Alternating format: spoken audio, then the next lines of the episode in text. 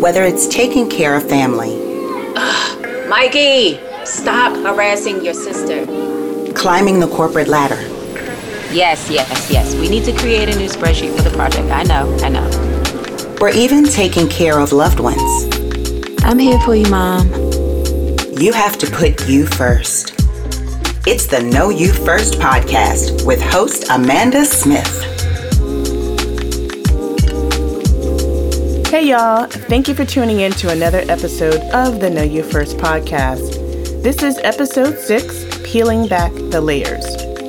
Now, this show might be a hard one for many. I'm just going to warn you because we're going to take a closer look in the mirror, okay? We're going to take that mirror and unpack some things. I'm going to ask that you set all of your titles aside. I'm really not concerned with what's printed on your business card or what people call you at home. I want to see all of you bucket naked, okay? Strip down in all of your hot mess. Bring it. Guys, what I'm really trying to get you to do is get to your core, the foundation of who you really are and how you can be more in tune with your emotions and how your emotions may be affecting others. I'll be featuring one of my favorite apps in the spotlight. Um, this is an app that I use to keep me inspired and affirm those good vibes that I sometimes need to give me that much needed nudge that I need from time to time. Also, in this episode, I had an opportunity to speak with one of my good friends and colleagues who is also known as the Wizard of WoW. And if you ever had an opportunity to meet him, you will certainly know why. So, yeah, we're not going to waste any more time here. Let's get started with peeling back those layers. The Spotlight. On this week's Spotlight, I want to give a major shout out to the Shine app. And if you don't know about the Shine app, you are seriously slipping big time. This app is a serious game changer, uh, at least for me, and I've shared this app with others, and it's just been life altering. Behind the Shine app are two female founders, so again, spotlighting women this month in all of their wonderful glory. Two best friends out of New York City, Naomi Hirabayashi and Marah Lidey, are determined to reinvent health and wellness through technology. And you all know I'm a big tech junkie. Don't mail me anything. Don't slide no paper my way. you want to win my heart? Put a piece of technology in my face. Um, but however, they saw an opportunity to create a preventive, low cost, technology driven solution deriving from peer based support to help people with their everyday challenges. Admittedly, I'm a late adopter of this app and I just discovered it recently. And oh my, bomb. It provides daily mental check ins, meditation exercises, self care rituals, all at your fingertips. And it doesn't really feel cheesy doing it. um, I think we all can use a little attaboy every now and again, uh, especially one that's non judgmental. So try it for yourself. Uh, the Shine app is available for Android and iPhone users, uh, and you will absolutely thank me later. Exclusive guest interviews, During my learning and development career, I spent almost five years heading up career development programs and initiatives for the National Association of Broadcasters Education Foundation, where I developed training opportunities and experiences for local broadcasters across the U.S. in front of the camera, behind the scenes. It was during this time, though, that I met my next guest, Anthony Erdia, another fellow learning leader who I worked with to equip broadcast leaders tools to lead with impact and develop their teams. Needless to say, we shared some pretty amazing experiences doing this work, and I have witnessed firsthand people in tears from real epiphanies that were learned and shared by Anthony and his work in behavioral assessment. It has been seriously something that you just have to be there to, to really see it.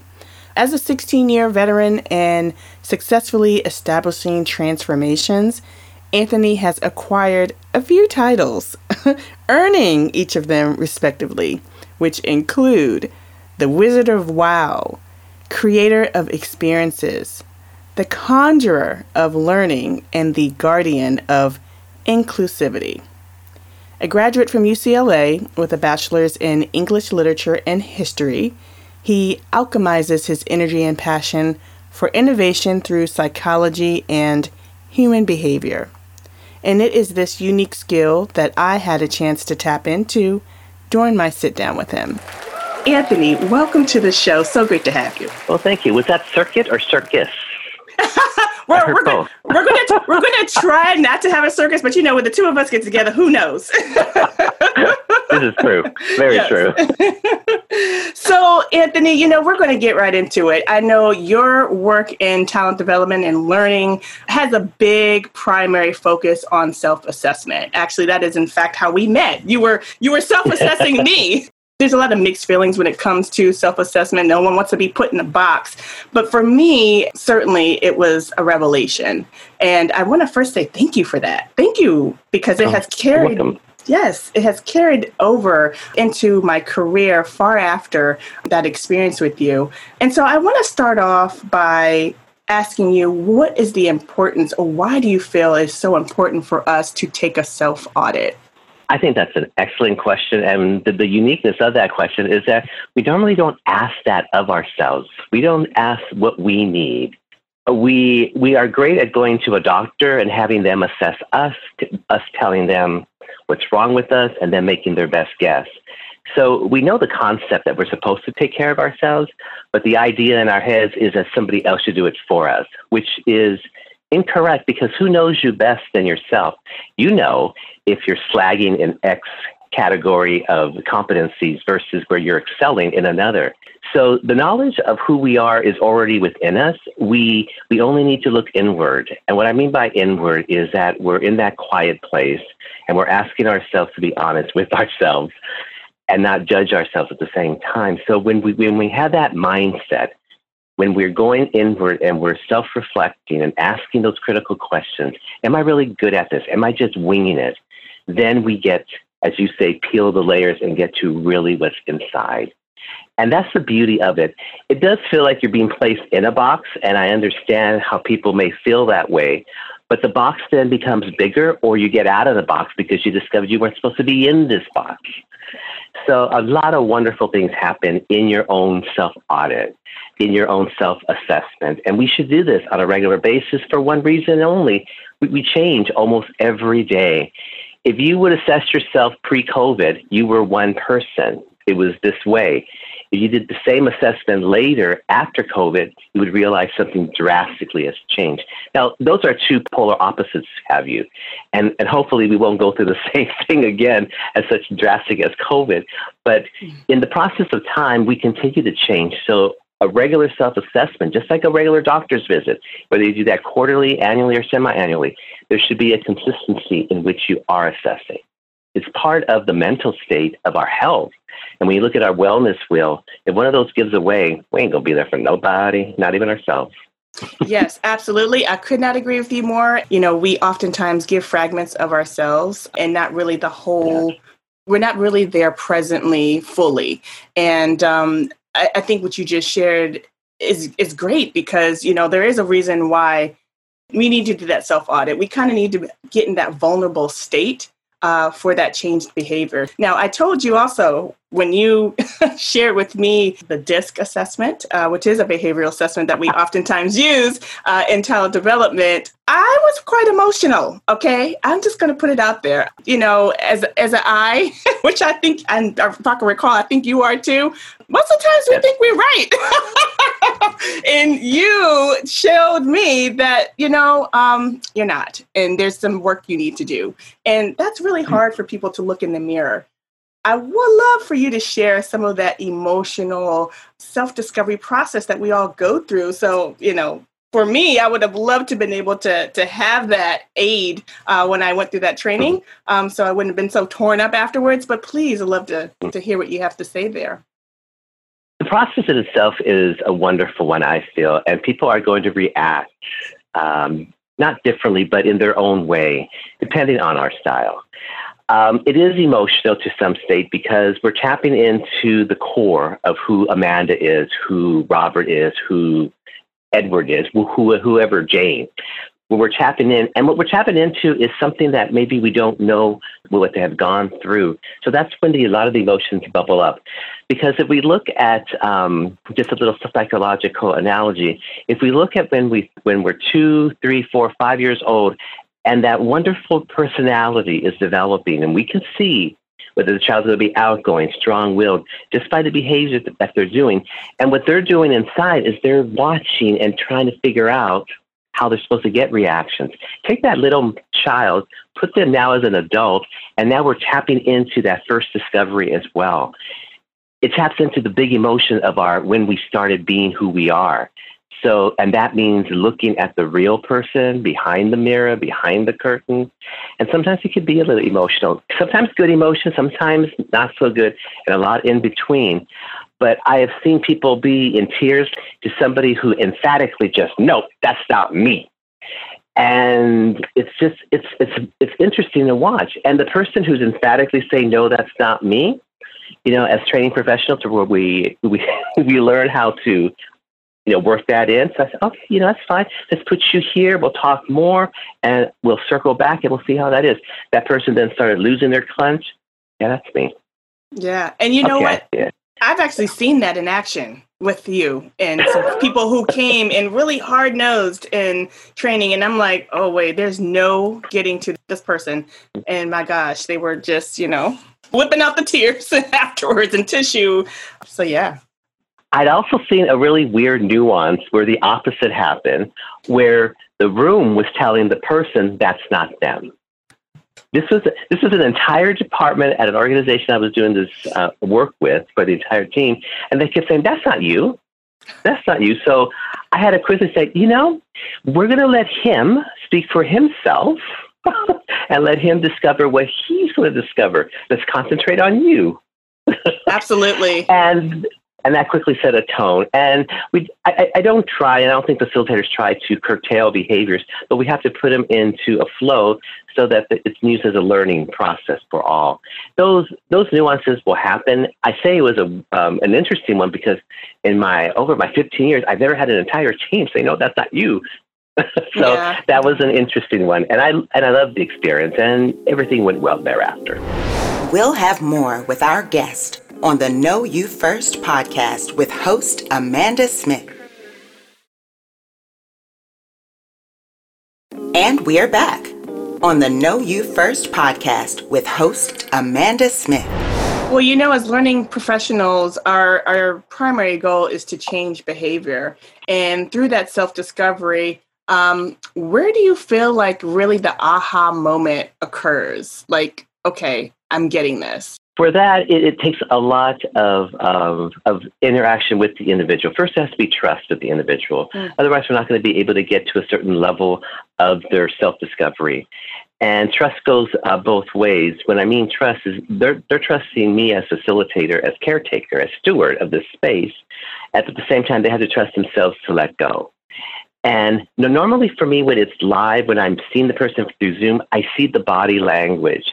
When they're detached or they're not really getting it, there's there's a clinch that happens, and then there's a relaxation. When I see that relaxation, that's when the I know the ahas are coming. And then I allow the space for people to be able to give their own views or give their own impact on what's happening. If you remember, Amanda, when Risa and I did any any function or any uh, session for you, there was always there's a time for people to say, "What thoughts have you?" It was an invitation to then bring your thoughts into it, or where is your mental chatter? We would always give the space accordingly so that the ahas could happen organically and naturally. So a lot of it is strategic as well, where we're when we're designing any program or any space, is allowing that time. When you put all these elements in, and the person is coming in with a spirit and a, and a love for learning or a desire to learn, then the ahas happen very naturally.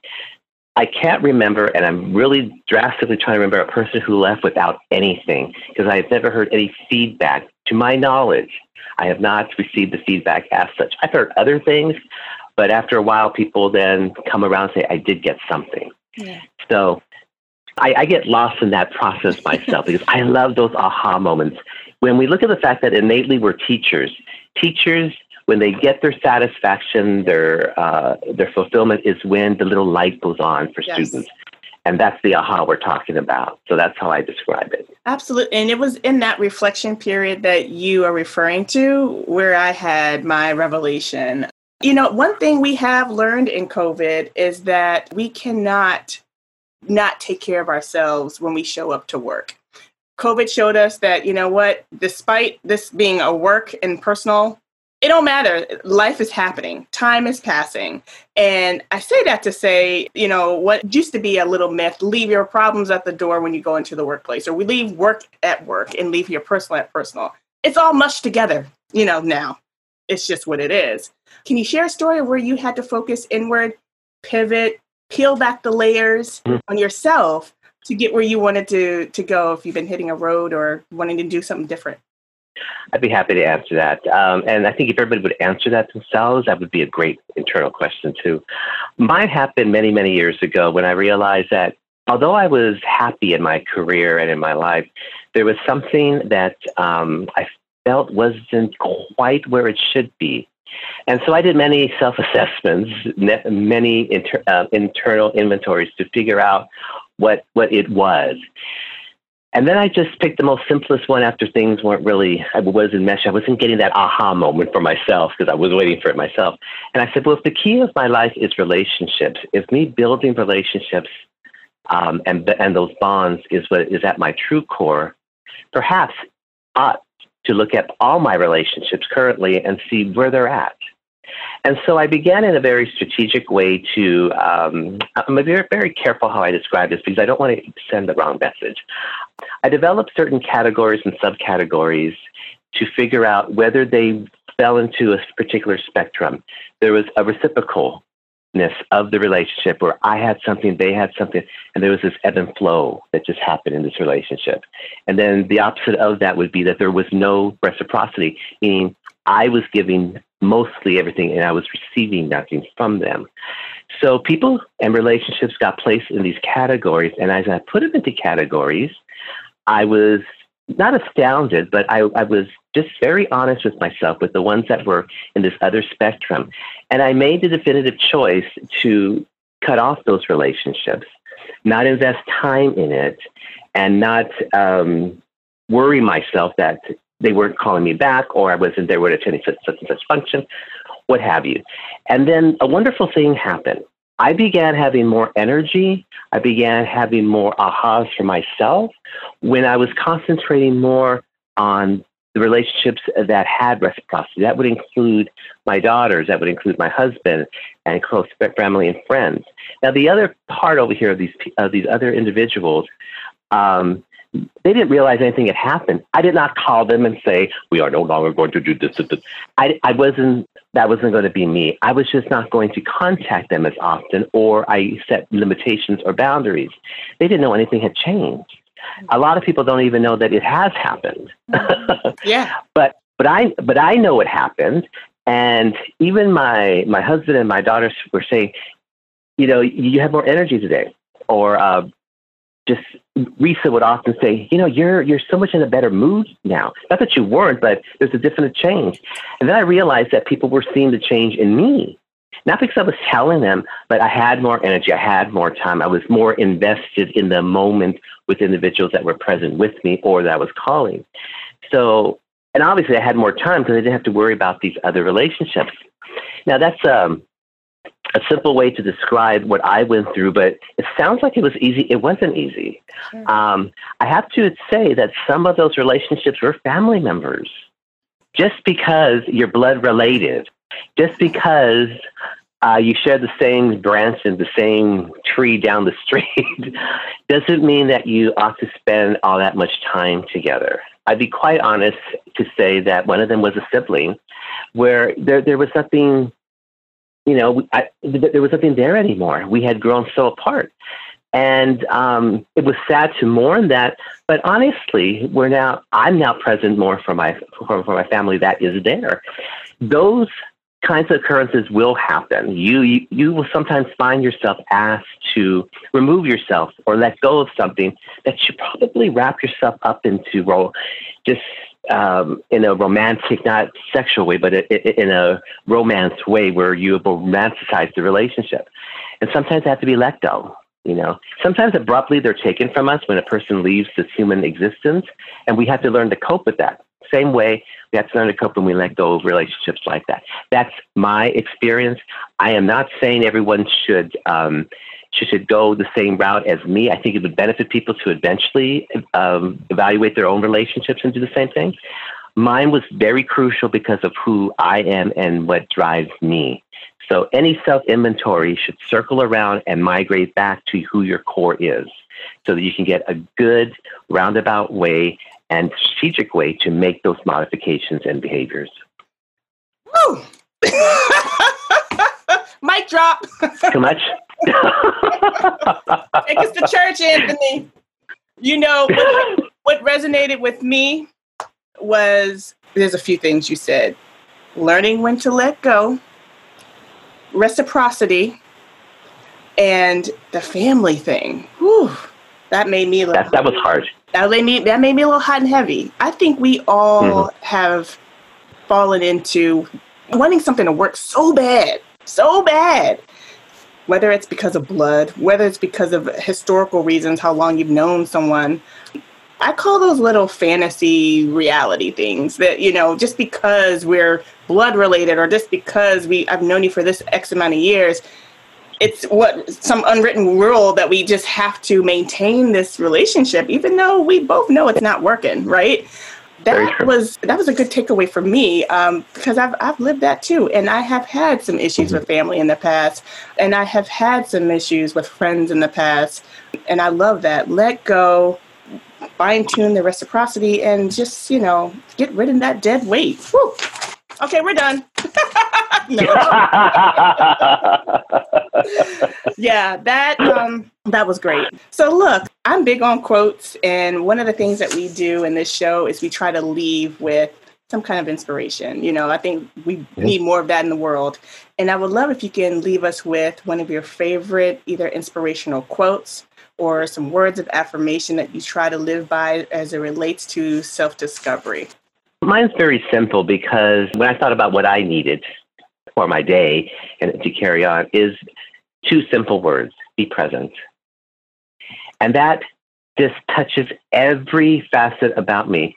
In order for me to be present, I have to then first take care of me first. I have to make sure that the first fruits that I have for each day are given to myself, to my maker, and then the other ones go strategically to different areas of my life, whether it be work, daughters, husband, friends, family. I have what's left after I've taken care of me, then I have enough what's left for everyone else.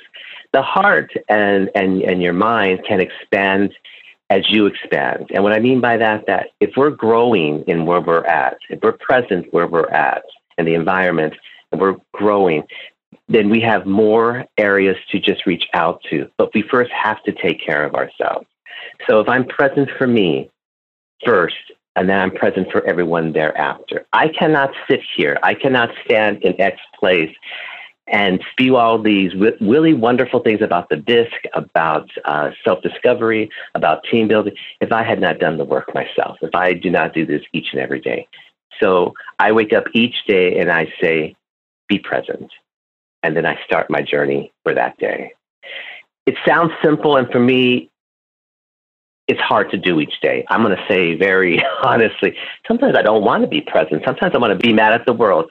But if I come in with that mentality on one day, just one day, and my daughter needs me or my husband needs me, or if I have not been present for myself first, how am I going to help anybody, especially my family or the people that I'm standing or sitting in front of? How could I be here today and say these things if I did not wake up and be present for me first? And that's and, and that's me. That's where where my journey begins each day. It took me a time to get there. It really really did. Because i wasn't present with a lot of things. I was mourning the things that weren't happening. And finally risa said you know what you're saying there? You're saying that all the people that show up for you each and every day aren't good enough or enough but you're mourning these other things and these other people. It's time to stop it was that turnaround for me. And she said it just like that. That turnaround for me where I started being present for myself. So I owe it all to Miss Risa Duggar Booker, who then inspired not only me, but because of these words, someone will be touched who needed to hear this, somebody who needed to make that change because they're at that crossroads. And then her work lives on, and then the work that she learned from someone works on lives on. So that's the reciprocity, undulation that keeps going. We don't even know where it winds up, but we know it winds up somewhere wonderful. And that's the real Mike Jock moment. Be present. And with that, thank you, Anthony, for your words. And thank you for being present on this podcast today. It was my honor and pleasure. The Word. The Word.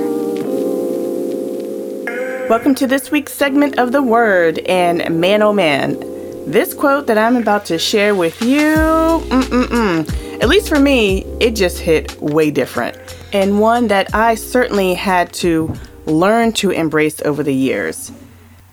So, today's quote Rock bottom will teach you lessons that mountaintops never will. Now, let's take a pause and think about this for a minute. And I'm sorry, I don't have an author, but that's okay. It's really the message here that I want to share with you. It's really when you're going through it that will be where the biggest lessons are born.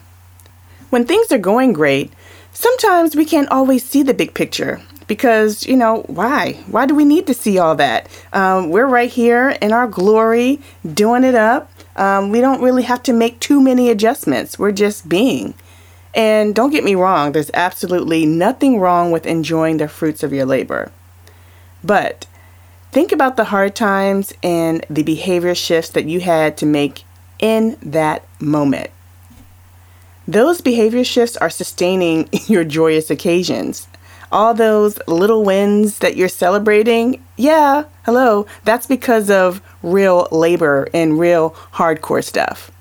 Uh, why? You know, the labor is what got you there. So don't forget that. When things seem unbearable, just sit tight.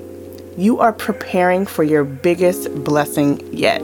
As always, with that said, thanks so much for tuning in. Catch me next week, same place, right here on the Know You First podcast. Executive producer and host Amanda Smith. Sound engineer is Rashad Smith. Music by Motion Array. Know You First podcast is published by WaveSync Media.